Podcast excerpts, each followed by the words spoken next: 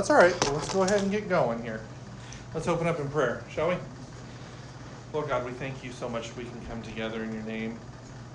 Lord, we know that wherever believers are, you are there in their midst, Lord.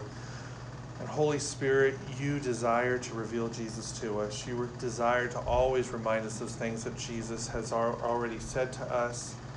You're always revealing him to us.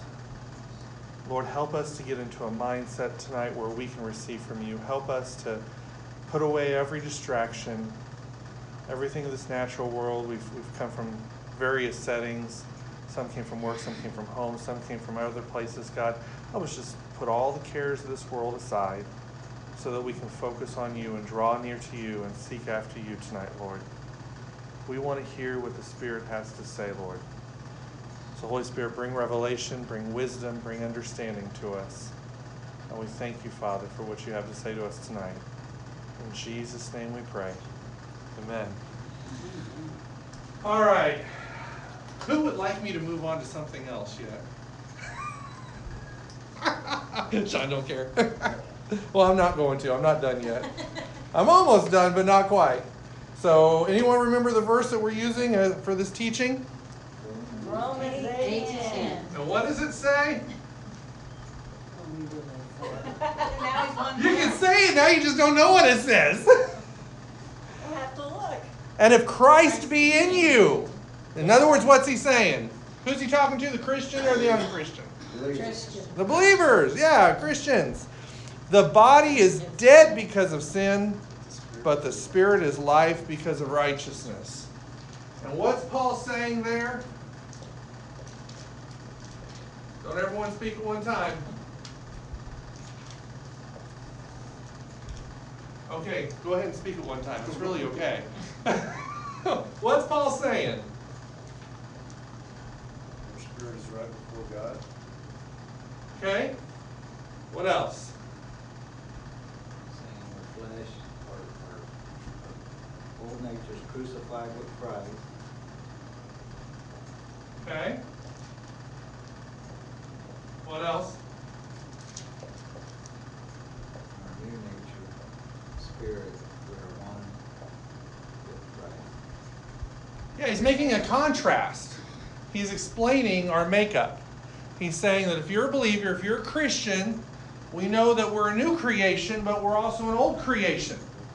But Paul says, he never says you're an old creation because why? Because old things have passed away. Paul saw himself and he sees every believer in the Spirit. We are a spirit, we have a soul, and we live in a body. So are we a body? No? Because that body will shred one day, won't we? Are we a soul? One day it'll be changed. What we are right now in the Spirit is the same thing we will be when we go to be with the Lord. To be absent from the body is to be Present. present with the Lord. Right. So where all those old things passed away was in that inner man. Okay, so we're going to continue to talk just like Paul talked in Romans 8:10. He's saying that the part of you that is still the old creation, that is still dead. That's why you still have temptations. That is why you still struggle. And it is the gateway for Satan into your life. So there's some things that we've got to understand about this outer man.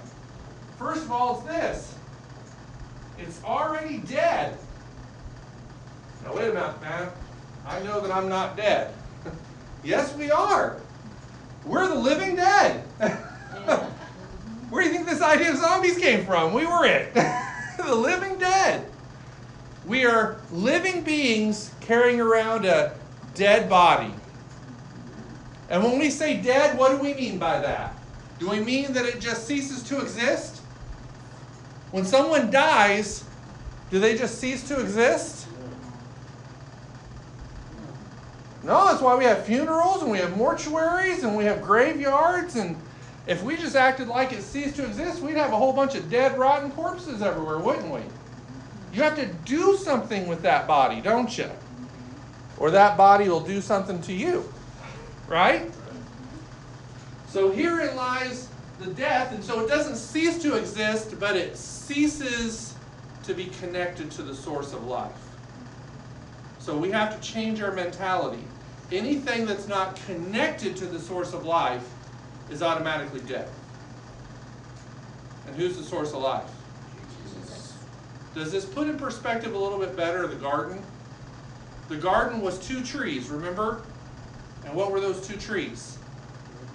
Knowledge of good and evil. Mm-hmm. And the tree of life, wasn't it? And they were told they could eat of any of the fruit, but not of one tree. And that tree was? And it was the knowledge. It was the knowledge. What, where do we deal with knowledge in our makeup? Our mind and our soul. Our mind, our will, and emotions. Directly right there. It was it wasn't the tree of good and evil. It was the tree of the knowledge of good and evil. And it wasn't just the tree of evil. It was also the tree of the knowledge of good.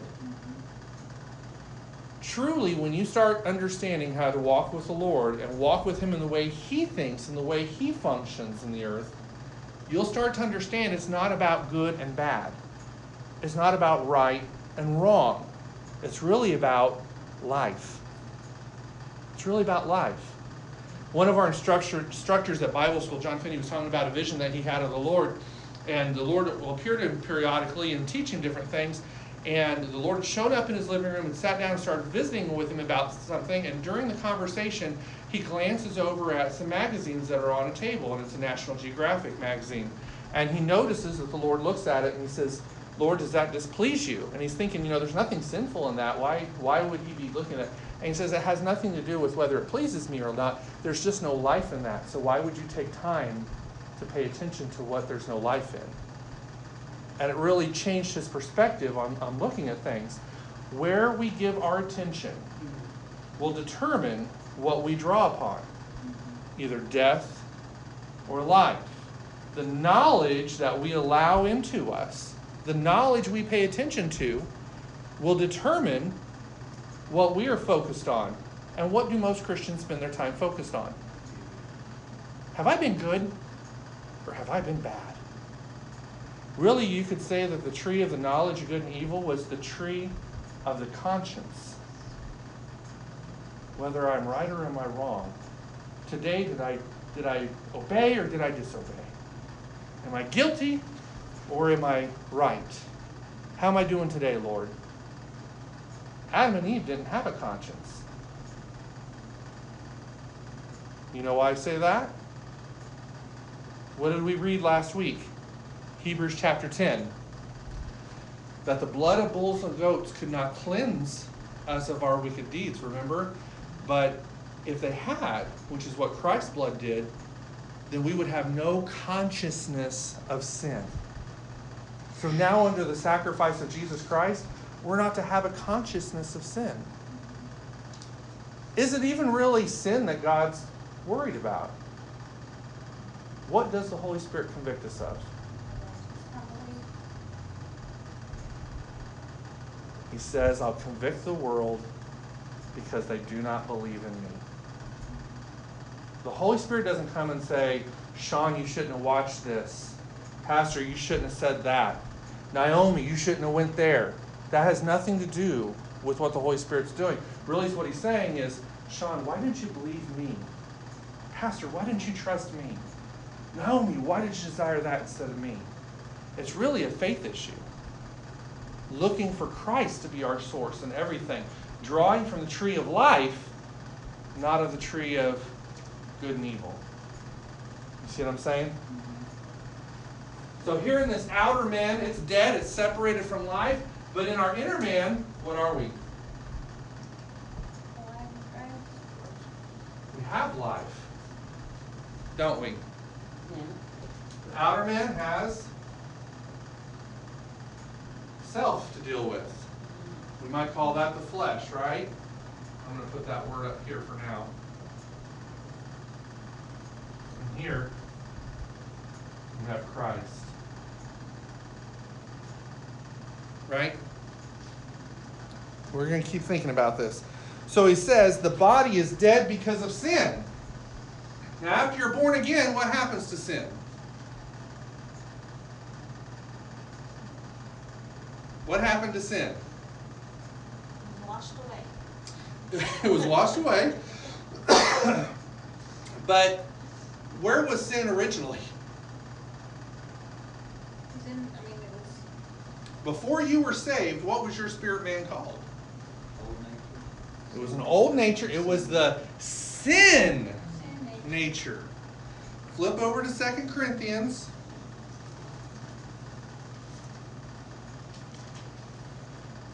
Chapter 5.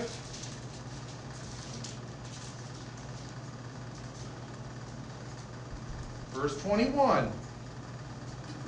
For he hath made him, talking of Christ, to be sin for us. Did Jesus take your sins or did he become sin for you? He became. He became sin, who knew no sin, that we, talking about the believer, might be made the righteousness of God in him. Right? So he took our place so that we could take his place. His place is righteous before the Father. Our place was sinners. We were called sinners because in our spirit we were sin. We were disconnected from God. We missed the mark. It was sin, right? So here, this doesn't refer to the spirit man, but does sin still dwell in us at all? In our body. What we've already been learning in Romans 7. Body of sin. There is still a principle or a body of sin or a power of sin. Paul calls it a couple of different things. He says it's a principle, or it can be called the body of, or what was left behind from, right? Or the power of sin. But it dwells in our members, in our body. It's not in our spirit, it's not in our soul, it's in our body that it dwells, in our members. Okay? So flip over here to Romans 7. And tonight I'm going to use the Amplified Bible because I think it brings it out so much better than the King James does. So if you got it amplified or if you got it on your phone, you're going to be a step ahead of everyone else. And I love the fact that Pastor keeps one under the pulpit because I can use it when I need it.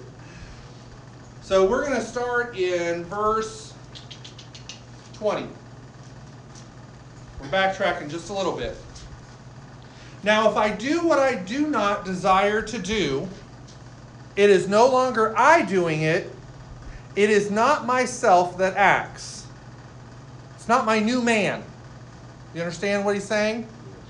But sin, the principle which dwells within me, fixed and operating in my soul or through my soul. Make sense? So I find it to be a law. It's a rule of action of my being that when I want to do what is right and good, evil is ever present with me, and I am subject to its insistent demands. So here he says, in his inner man, he doesn't sin, right? No sin. Instead, it's righteous. Right? And he says he desires to do good.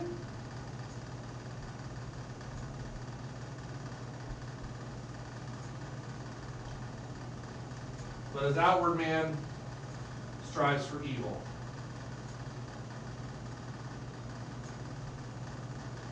Right? And he says it's that sin principle that dwells in him, functioning through his soul. So I find it to be a law, a rule of action by being, that when I want to do what is right and what is good, evil is ever present with me. I am subject to its insistent demands. Notice what he says. He doesn't say that it is in control, he says it is present. It's present. This old part of you is ever going to be present with you until Jesus returns or you die. It's going to be there, so you got to learn how to deal with it. Old creation, new creation.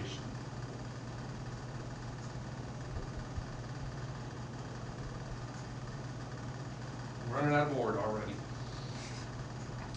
And he says, verse 22 For I endorse, I delight in the law of God in my innermost self with my new nature. So in his new man, he delights to do the law of God. So we're going to say that he delights in God's law.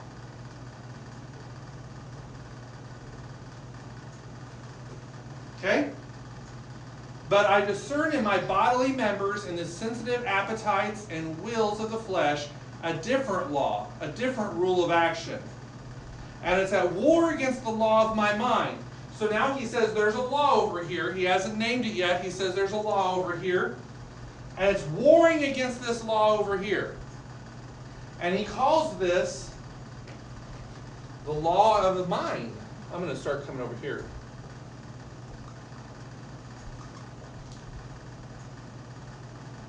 Now, wait a minute. I thought the soul wasn't renewed yet.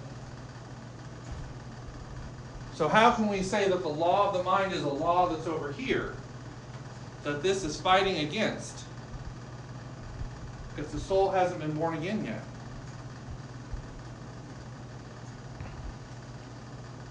Crickets, crickets, crickets. Says we're to renew our mind. We're to renew it, Two minds. But we have two minds. Why we have one spirit, we have one body, we do have two minds. Because the spirit has a mind and the soul has a mind. Doesn't the scripture tell us that? What's the other mind? You got your mind and who else's? Mind The mind of Christ. And where's Christ? Spirit. in your spirit man. So this is actually the law of the mind of Christ that dwells in us. If Christ is dwelling in you, he's also dispersing influences. He's also dispersing thoughts and desires and deeds, right? So he goes on and he says this. So there's a war between these two laws the, the law of my mind, my reasoning, and making me a prisoner to the law of sin that dwells in my bodily organs in the sensitive appetites and wills of the flesh. So he says, sin is a principle, it's a body of sin that's been left behind, it's a power, but more than anything, it is a law. And he actually calls it, finally, it is a law of and, or you could say, which results in, or produces death. Because the wages of sin are what? Death. The finality of it. So now we see it's not two natures fighting against each other. You're not ripping yourself apart as far as two parts of you wanting to fight. There's two laws. And this law over here really isn't even you.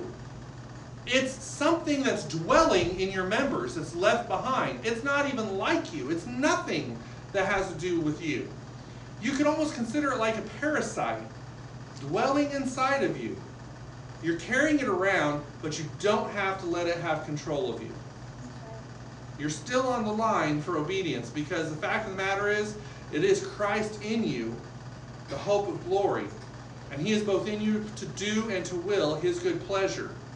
You see what I'm saying? So here we have laws. Why do we call things laws? Because they don't change. They don't change and they're always true. Right? So he goes on and he says this, verse 24 Oh, unhappy and pitiful and wretched man that I am, who will release me and deliver me from the shackles of this body of death? So here he's talking about this part of him, this body of death.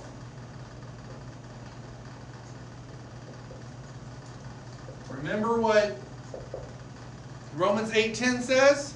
That for all those who are in Christ Jesus, the body is dead because of sin. Who's going to free me from this body of death? If you count the number of times the Holy Spirit is spoken of in Romans 7, it's only once. Only one time. Instead, Paul is talking about I'm not going to let this control me. I'm going to obey God's law. I'm going to do what God tells me to do. And I'm going to try hard. And it's all going to be through willpower. And what's Paul saying? No matter how hard I try, I can't do it. I just fail.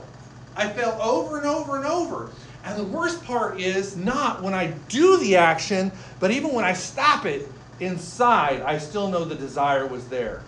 I still know that secret part of me that only me and God knows that we try to act like really isn't there. I know that I desired it.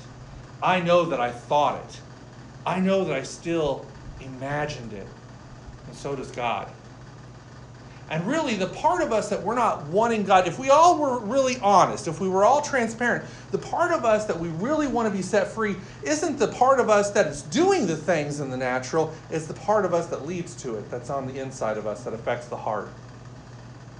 It's those things of when you're in prayer and all of a sudden something flashes across your mind that's, that's sick or disgusting or perverse, and you think, how could I think that? How? God, I've been spending time in your word.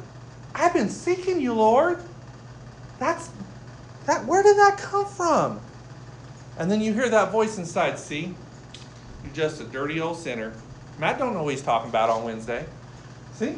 and really what it is is the enemy. It's this principle of sin trying to, to being used by the enemy saying, No, you're really not who the Bible says that you are. You're not righteous. You're not holy because righteous people don't think that way. You're just like you were before Jesus. You can act fake if you want to. Yo, hypocrite. That's what's going on. Remember, it's this law trying to bring this part of you into bondage unto it. We're talking about who's going to be in control. That's what we're talking about. Really, what we're talking about is a spirit filled life. What does it mean to be filled with the Spirit? It has a lot of different connotations, especially in the charismatic world. But if you were to look up in the scripture, be being filled with the Spirit, you'd probably go over to Ephesians chapter 4. If you looked it up in the Greek, what would it actually mean? Mark, you know? Overflowing? No, not exactly. Sean, Scott, anyone else? Naomi? Pastor? I didn't hear what you said. If you were to look up the word filled in Ephesians 4, what is he referring to? If you looked it up in the Greek, what is he talking about? It says be being filled, so a continualness, but what is he talking about? Being filled with the Holy Spirit. Which means what? What does it mean to be filled with the Be in Holy Spirit? To be in Christ. Well, you have to be in Christ to be filled with the Holy Spirit. I agree with right. that. Right. But what does it mean to be filled with the Spirit? Overflow. Crucifying the flesh daily. Mm, that's part of it, but that's not what it means to be filled with the Spirit. We need to agree to eat. I didn't bring that back. Just I tell us the answer. It's one word. I almost. One word that we all struggle with.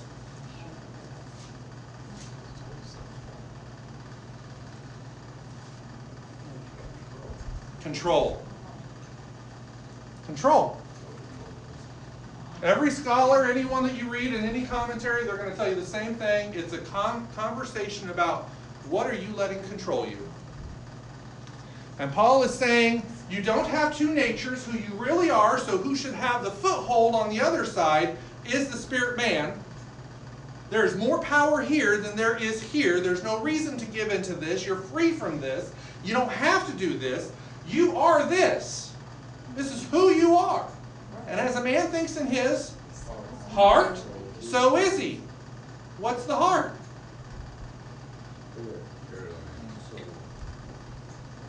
It is the soul and the spirit of a man working in conjunction with one another.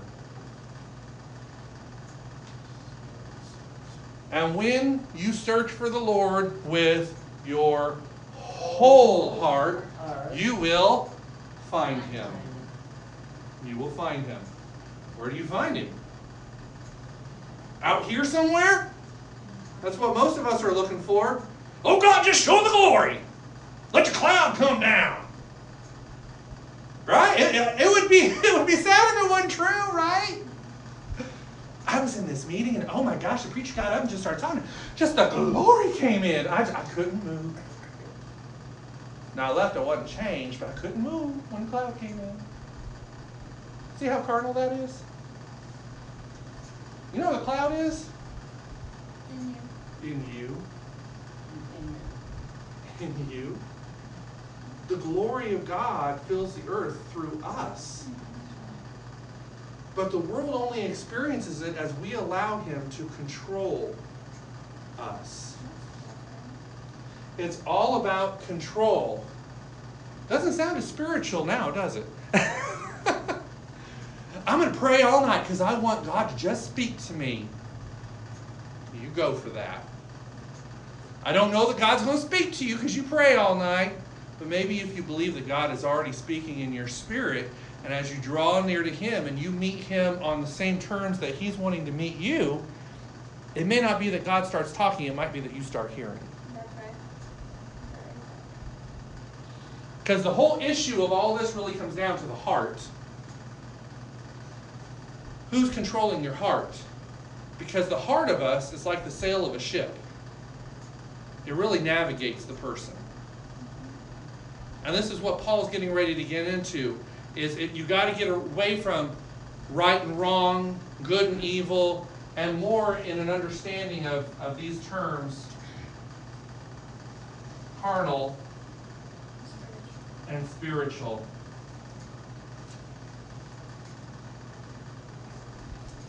Because what do those two terms mean?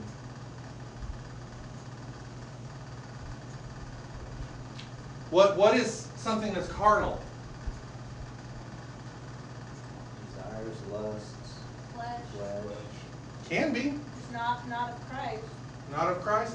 Is everything carnal sinful? No, No. But everything sinful is carnal. carnal. This really deals with what? More than anything. This world. this world. It really deals with the old creation. And it doesn't have to be sinful. Is everything in the old creation sinful? Think about this. The ground you're sit- sitting on, standing on, whatever, right now, is part of the old creation. One day, he's going to be done with it, and he's going to create a new heaven and a new earth. The trees out there are part of an old creation. We're living in an old creation. Our bodies are old creation. Are, does that make them bad? No, but it makes them corrupted. They're not what he intended. They're devoid of his life. They're separated from the source. Because he said, pray. When you pray, he says, Our Father which art in heaven, hallowed be thy name, thy kingdom come. Where's the kingdom? In us. The kingdom is righteousness, joy, and peace in the Holy Ghost.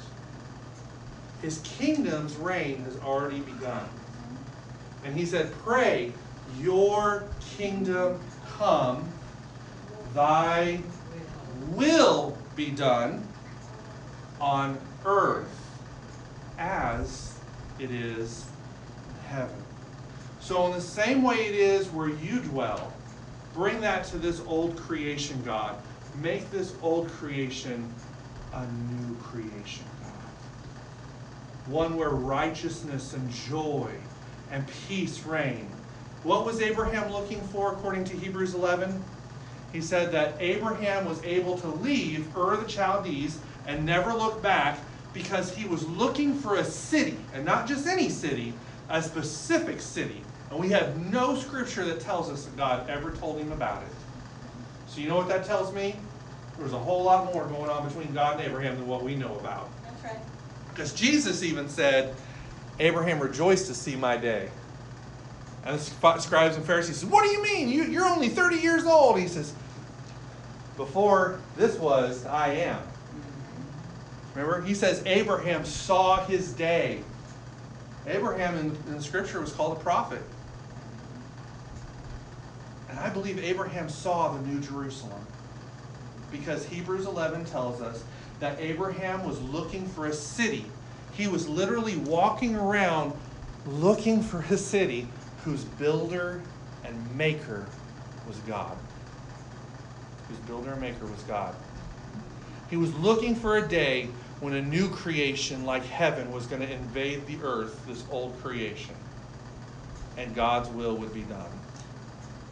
And it all starts already in us. His will is done in us. Now, whether we live in it, whether we walk in it, that's a whole different story.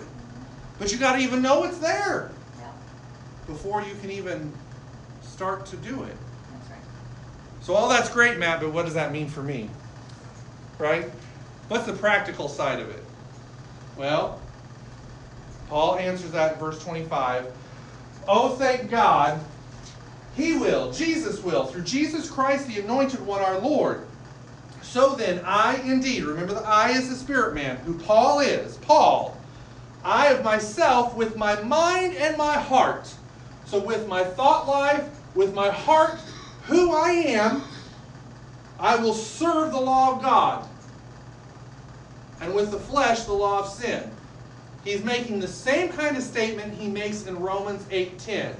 If you're going to walk in the flesh, if you're going to let those desires, those dictates, those fantasies, those ideas, those philosophies, if you're going to let them overwhelm and control you, if you're going to meditate upon them, if you're going to let them consume your heart, you will be living from the law of sin and death, you will be living in the flesh. There are two laws at work at all times. One law is greater than the other law, but it's not an automatic law. You understand what I'm saying? This over here is going to be automatic. It's happening no matter what. If you stop serving God, you stop reading your Bible, say you don't do anything else sinful. You never do anything sinful again, right? But you just quit reading your Bible and you quit seeking God. What's going to happen? You're why? I'm not sinning. I'm just not seeking God. I'm not doing bad stuff. What's the problem? And a refill every day. This is why some of those people are the hardest people to win to Christ because they're naturally good people. They don't see the need for Jesus in their lives. this is automatic because you live in a carnal world. And you have a carnal part of you that you've spent more time in than you have the other side of you. And because the carnalness of this world and of this age and of this realm that we live in is constantly pulling and driving, you don't have to do anything, it's going to happen automatically. So that should tell you something. If you're not in a fight to win, you're losing. There is no standing still. What you're looking at is what the Bible calls spiritual warfare. Mhm. That's what it's talking about. And you're either going to fight to win or you're going to automatically lose. We win when we bring all our thoughts into captivity into Christ Jesus. Because while this might be the automatic law, it is the inferior law.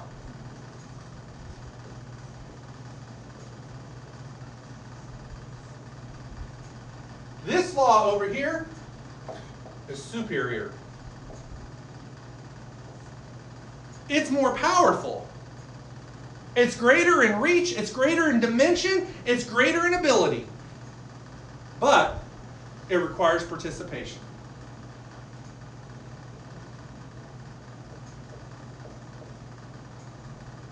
I want to spell that wrong, I'm sure.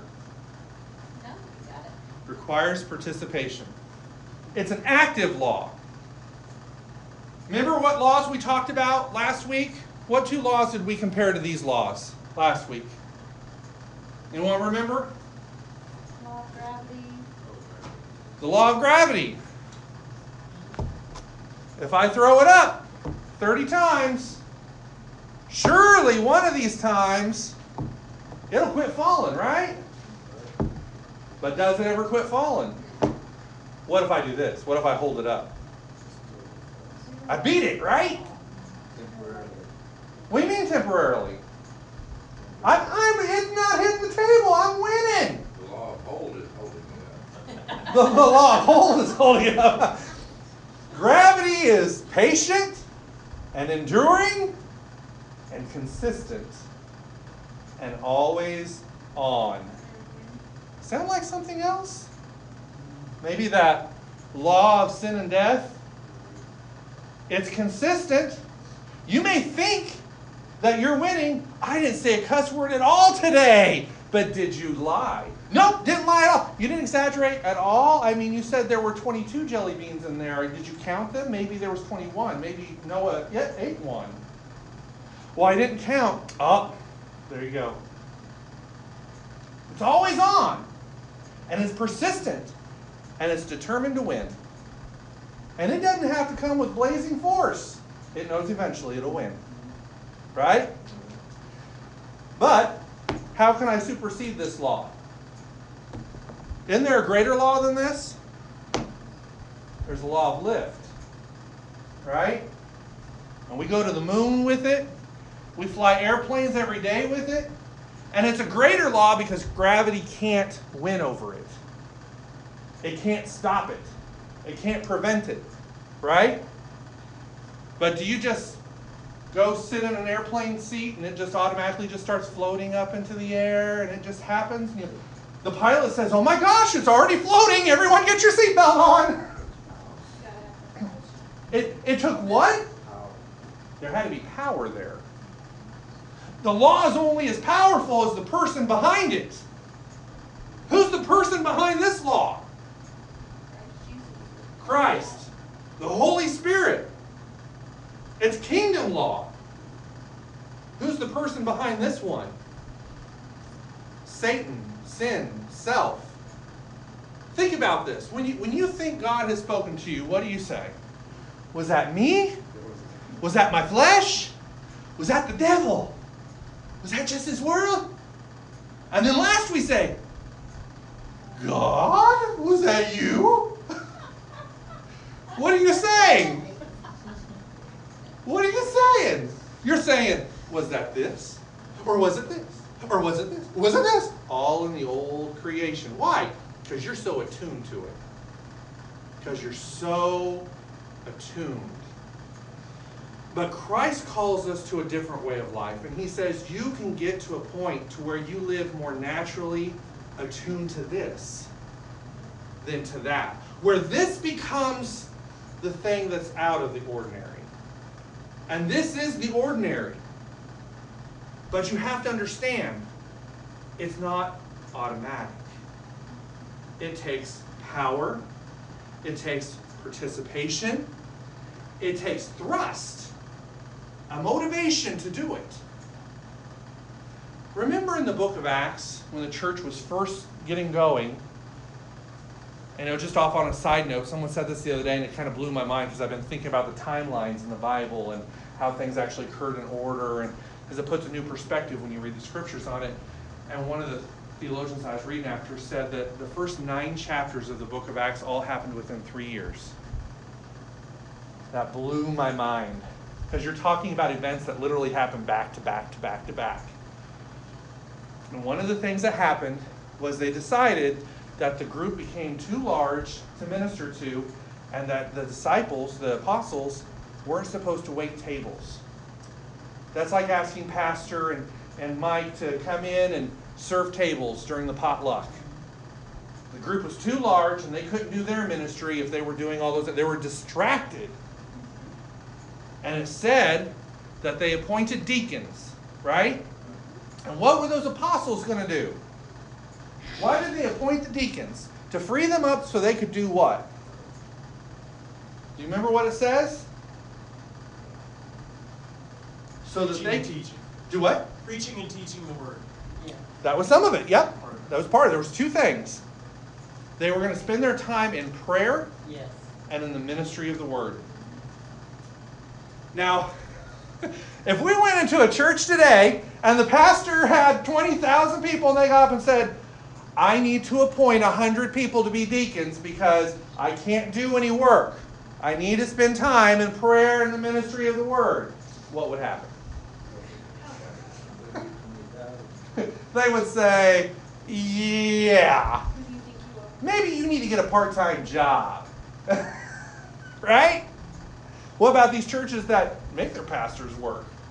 Oh, wait, I'm standing in one. Okay, so moving along, I'm just saying this is where they spent their time because the effect in the ministry was a direct result of their time with the Lord. And they said, we cannot have this ministry continue if we're going to be distracted by natural things. Mm-hmm. And the ministry actually grew. The anointing of God went further. The ministry multiplied itself, and other people in the congregation was starting to mature into gifts. And we get Philip out of this, and we get Stephen out of this, and people who we would have never known of had they not said, Is anyone willing to serve? They stepped up and developed into ministry gifts. You see what I'm saying? They're saying it's not automatic. And if the apostles needed to spend time seeking the Lord and in ministry of the word, what do you think we all need to do? Seek after the Lord while he may be found, because there's coming a time that he won't be. Right? This requires that we make a determination I'm going to live in this world more than I'm going to live in this world. And then you have to ask some hard questions. What are you doing today that you weren't doing yesterday that's going to get you here? Because these laws, we, we're looking for dramatic things. I always love talking about healing because when I talk to people about healing and someone who needs healing, I'm like, what do you think it's going to be like when you get healed? When, when you receive your healing, what do you think it's going to be like? Because people have unrealistic expectations that they don't realize that they have. And secretly, in the deep part of them, they're really thinking, I know that I'll be healed because there'll be like a flash of light and like bolts of lightning are going to come out of the pastor's hand. Or, you know, they have this weird idea. They would never verbalize it because they know how stupid it sounds. But they're really looking for something dramatic to happen. Someone's going to get up from the back of the congregation and say, Get up, Naomi, and you're healed in Jesus' name. Yes, I'm healed. But it really doesn't work that way. When God heals, one second you couldn't, and the next second you could. And it's so anticlimactic that you can almost be offended and be like, oh. I remember when God healed someone for the first time in my ministry. I was like, well, do they know that, that I had a part to play in that? I was like, wait a minute. No, I didn't. I really didn't. but that was that selfish part of me thinking, well, God didn't ask me to say anything to him or to lay hands on him because God didn't need me. He didn't need me at all. And that was a little offensive in and of itself. but it's the truth of the gospel. This we, we think this way. Walking in the Spirit is really just, it's almost that natural. Because remember, Jesus said that there was a farmer. He actually said the kingdom of God is like this. He says there's a farmer and he goes out and he plants seed. And he plants and he waters day and night.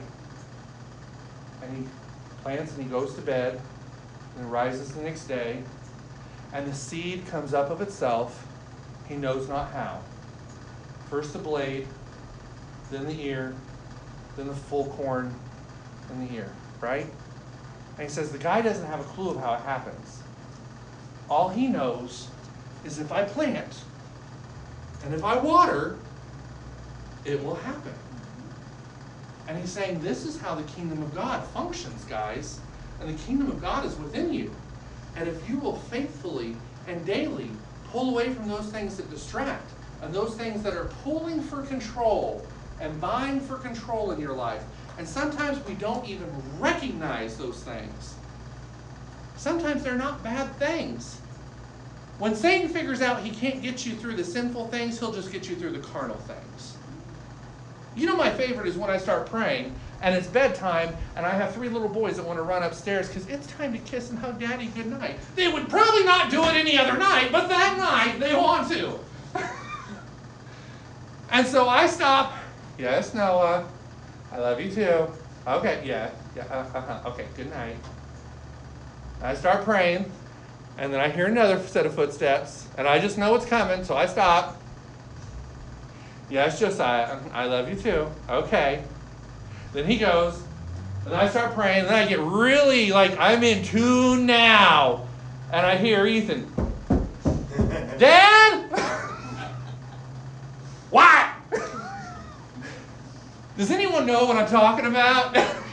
he knows he can't get me distracted by sin, so now he's distracting me by the carnal. And by that time, I'm really ready for prayer, aren't I? Everyone leave me alone, I'm not praying.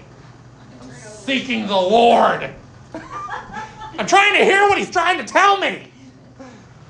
God. Okay, God, I'm ready. Anyone know what I'm talking about?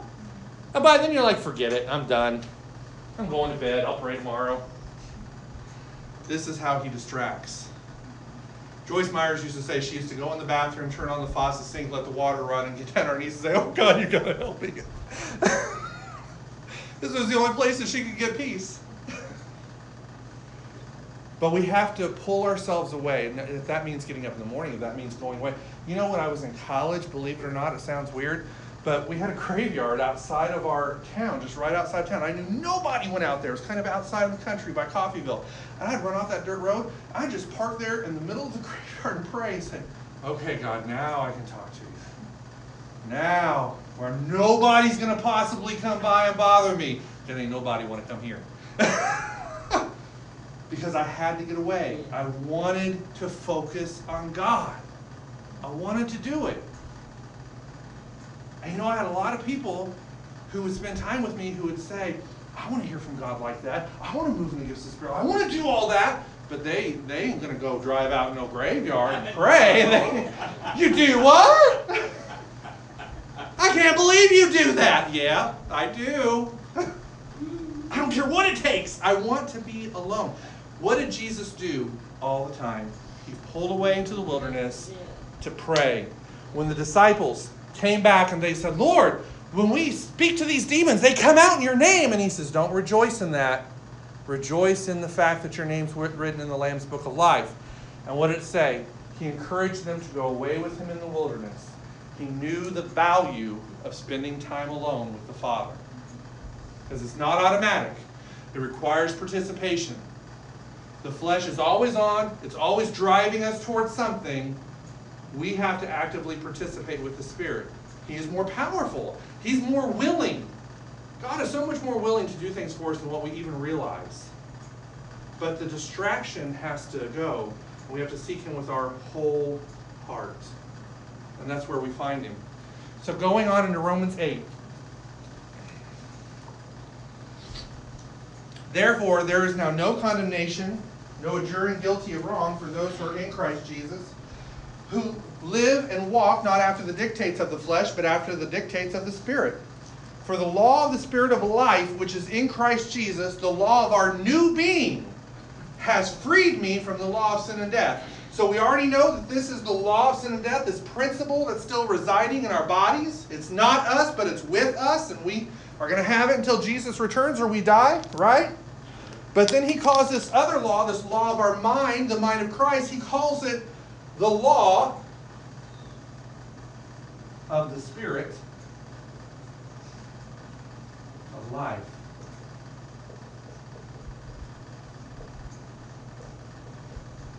That's found in Christ Jesus. It's a law of the Spirit. You know what that tells me? The Holy Spirit functions on a law. God is the same yesterday, today, and forever. That's what that tells me. And if I will understand how the Spirit functions, I will understand how to cooperate with Him. And He's not the Spirit of just whatever, He is a Spirit of life. What did Jesus say over and over?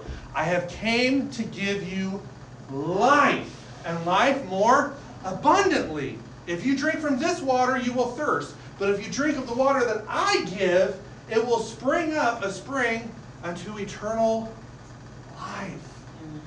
He was talking about the Holy Spirit having free flow within us, through us, around us, and it takes cooperation. This is why you can get filled with the Spirit, have an experience of being baptized in the Holy Spirit, and be dead as a doornail the rest of your life.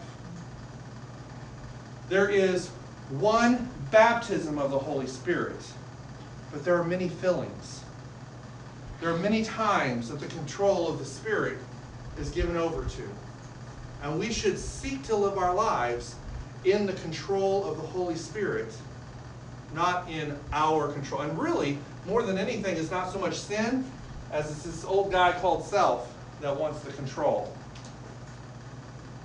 And really, if you want to get to the nuts and bolts of all this, it's more about what we love and value the most. What we love and value the most is what will allow to control us the most.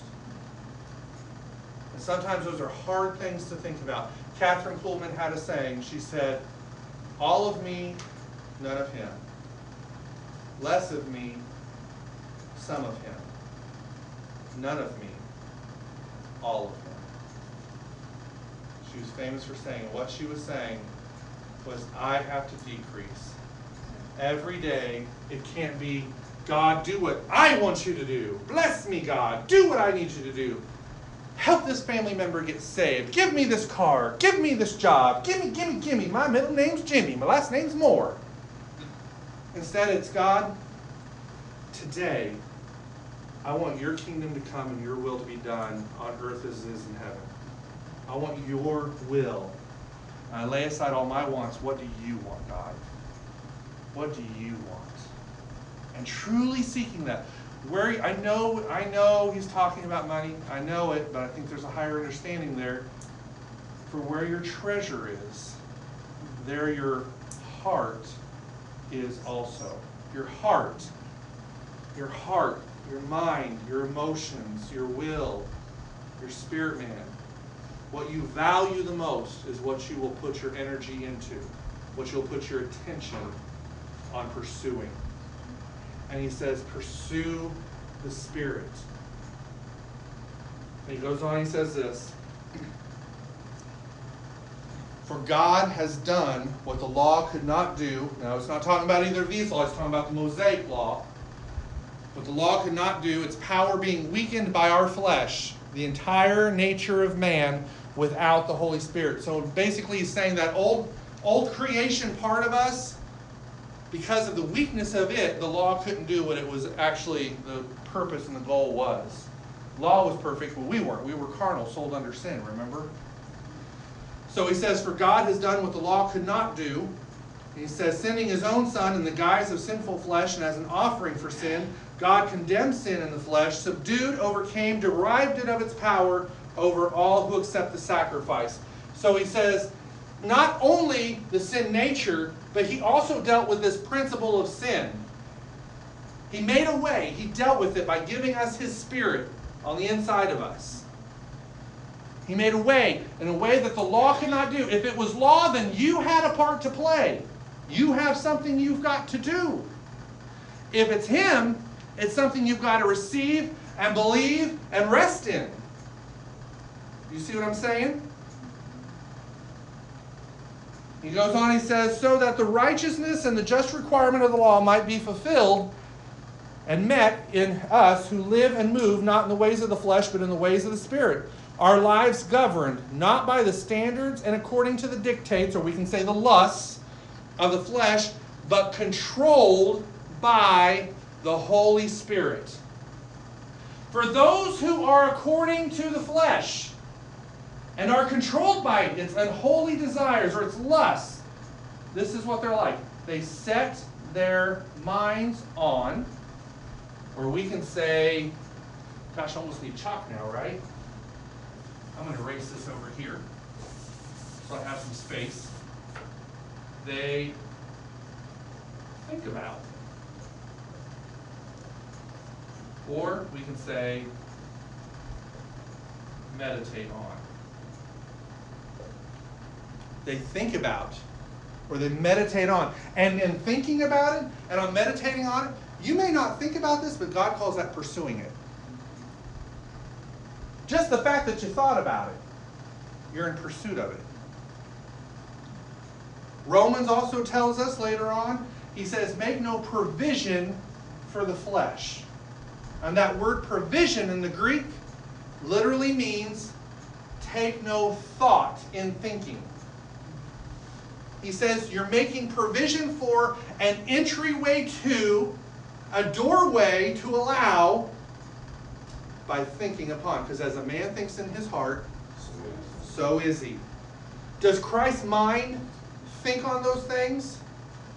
It only thinks on that which is good and holy and just and think on these things, according to Philippians, right? Why? Because when you start thinking on those things, you're thinking on the same thing God's thinking on. And when you think his thoughts after him, you renew your mind through him. So he goes on and he says this For those who are according to the flesh and are controlled by its unholy desires or set their minds on and pursue those things which gratify the flesh or please the flesh or give the flesh what it wants. But those who are according to the Spirit, you want to be after the Spirit? I'm seeking the Lord. I'm going to be so powerful in the Holy Ghost. Mm.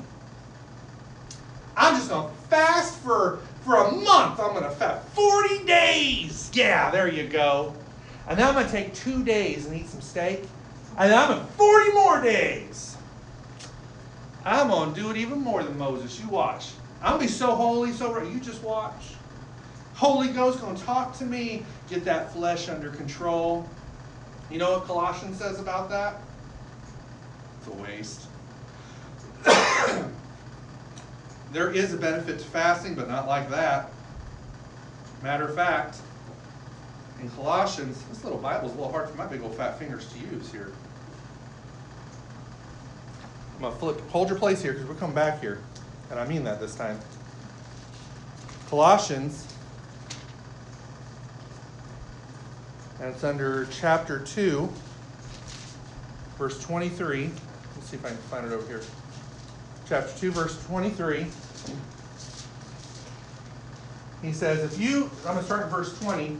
If then you have died with Christ to material ways of looking at things, and have escaped from the world's crude and elemental notions and teachings of externalism, really we can call that what? Carnality. Carnal Christians. Why do you live as if you still belong to the world? Why do you submit yourself to rules and regulations such as this? Do not handle this, do not taste this, do not even touch them. Referring to things all of which perish, which being abused. To do this is to follow human precepts and doctrines. Verse 23 Such practices have indeed the outward appearance, or the carnal appearance, that popularly passes for wisdom. Isn't it popular in the charismatic world to fast? You hear a lot of sermons about it. A lot of people get. I think there's tons of books out there if you really look. Franklin Graham's got tons of stuff on fasting. If you go, fast for prosperity, fast for this, fast for that, fast for this. We're doing a month of fast. Let's do the Daniel fast. Let's. Do, you know what I'm saying? He says outwardly, it's popular and it, it's almost like it shows wisdom. And he says, imposing self imposed rigor of devotion and delight in self humiliation and severity of discipline of the body. But they are of no value in checking in the indulgence of the flesh, the lower nature. Instead, they do not honor God, but serve only to indulge the flesh. What he's saying is, you can do things that look spiritual, that sound spiritual, that appear to be spiritual, and you're actually feeding the flesh. Remember, Jesus said, when you pray, don't be like the scribes and Pharisees who go down the streets saying loud prayers and repetitive prayers, wanting to be seen. They've got their reward. Well, isn't it spiritual to pray? I'm seeking the Lord. Have you ever seen those people? Now I'm being mean. Have you ever seen those people in a meeting? I got some videotapes if you haven't, I can share. There's this one lady. I went to go see this guy from, he was from out of the States. He was from Mexico. Didn't speak any English, had a translator. And he really had a, a really awesome ministry. He was, he was an evangelist. And he came to our college, and then he was ministering that night. So I went to the church to see him.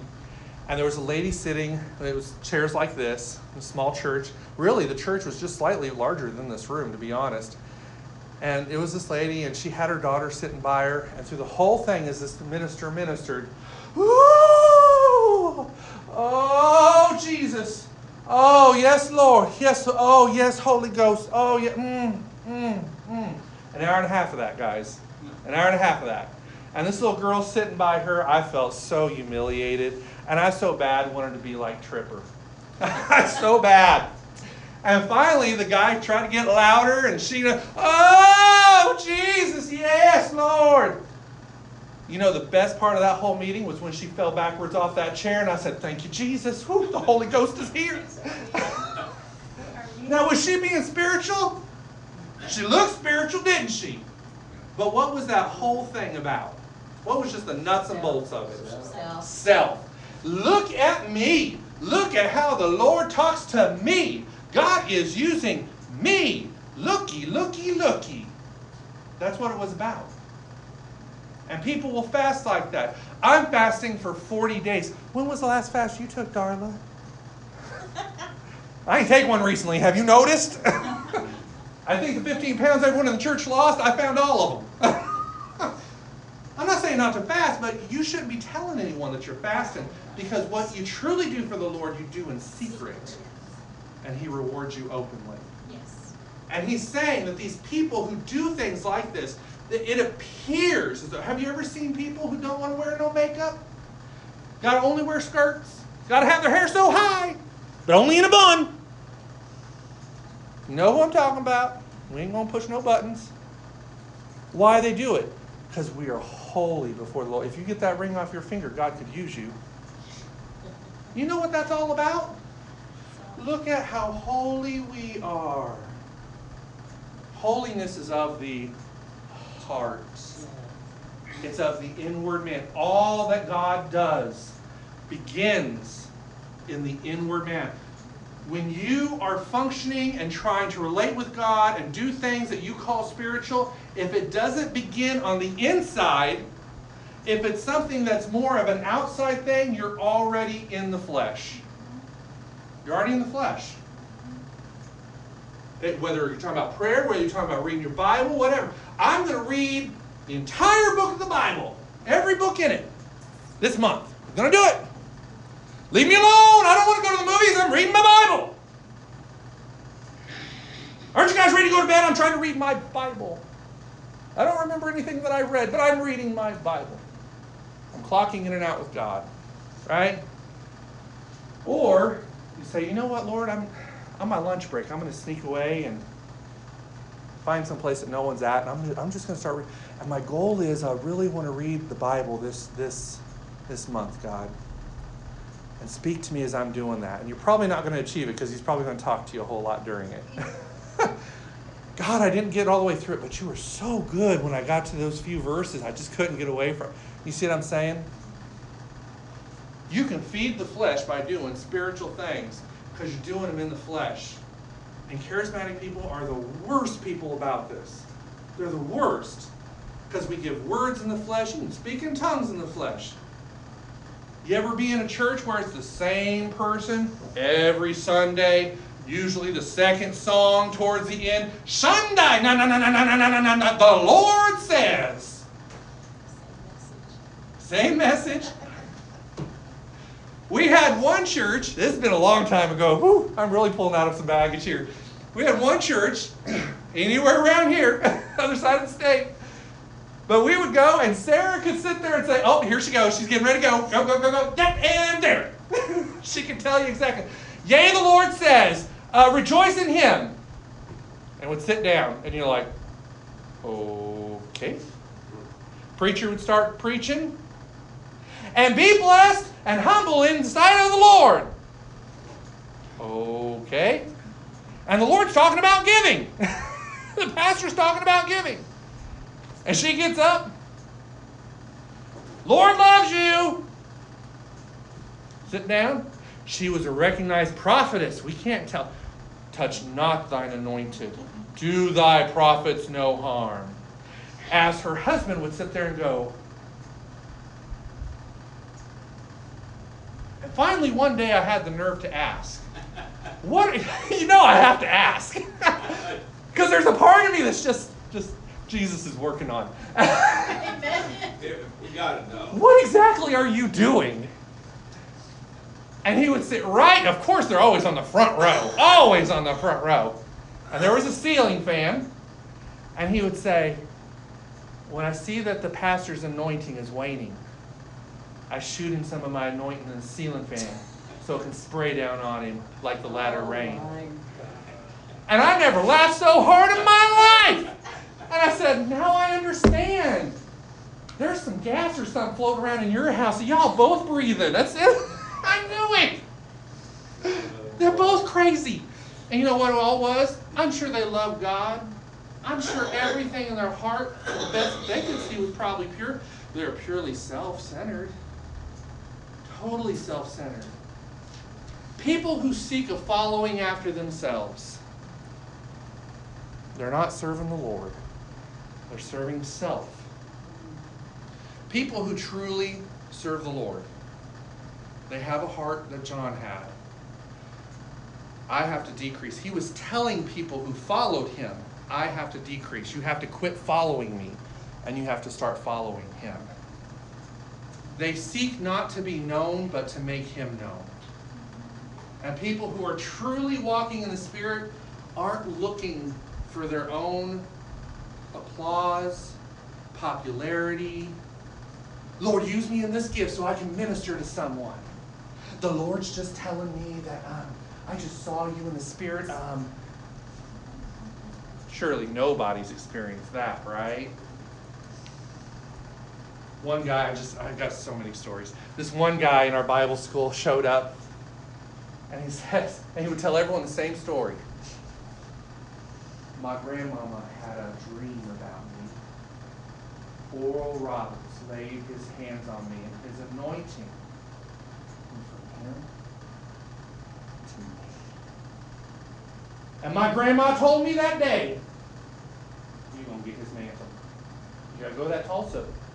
It's, going to happen.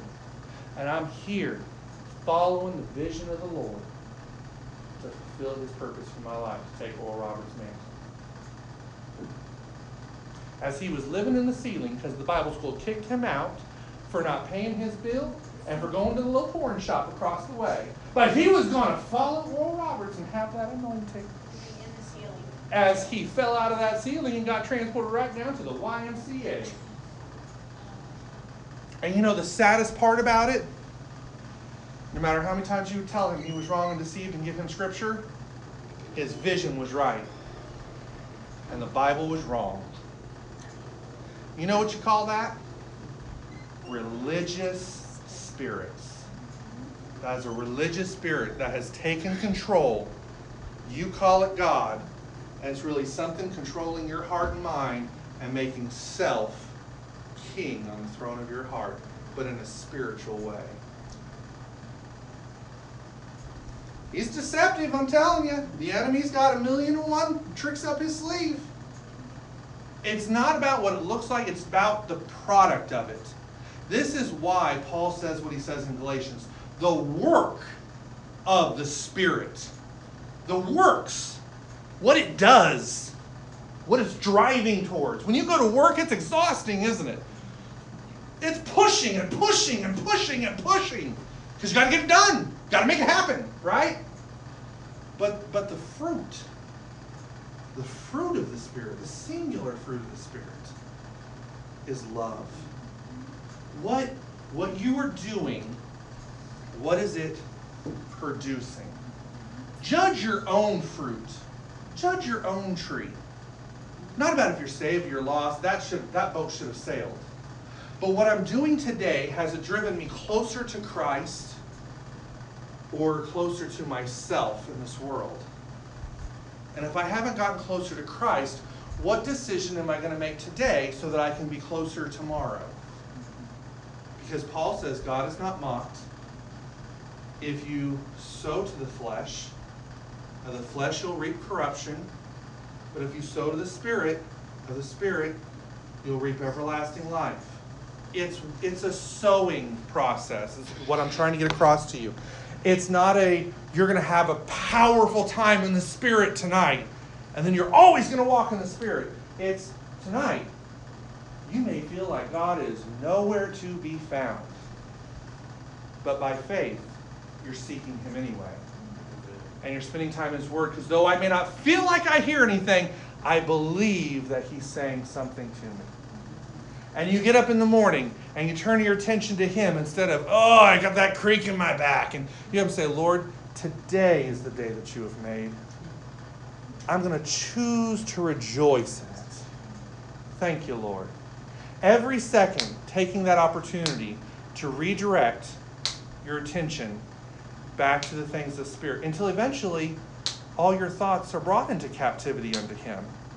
It, it is a participative sport, it is a challenge. It is simple, it is not easy. But He's given us weapons of our warfare to accomplish it. And as we do those things, what we find is we can be like Paul. Because what did Paul pray? Lord, strengthen me with might, my inner man.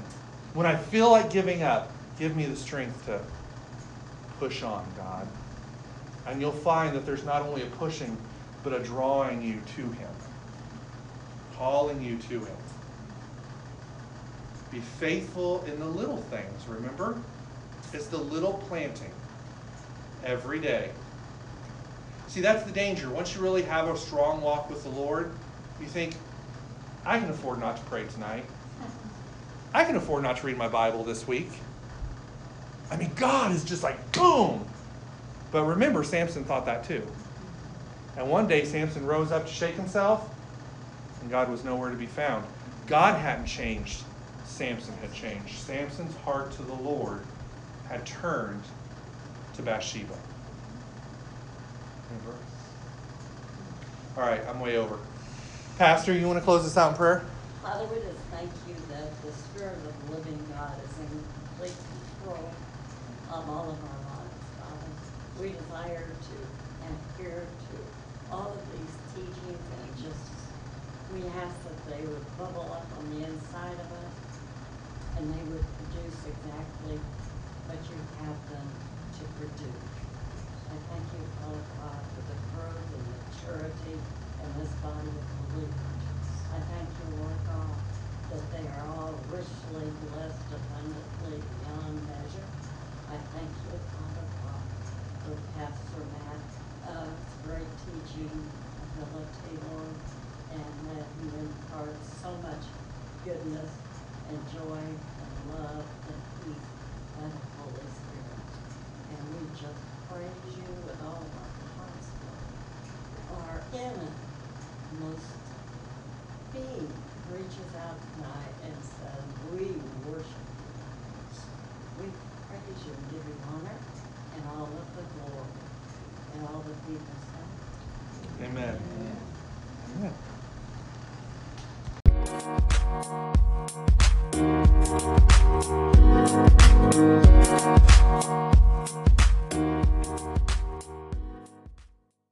Oh, thank you.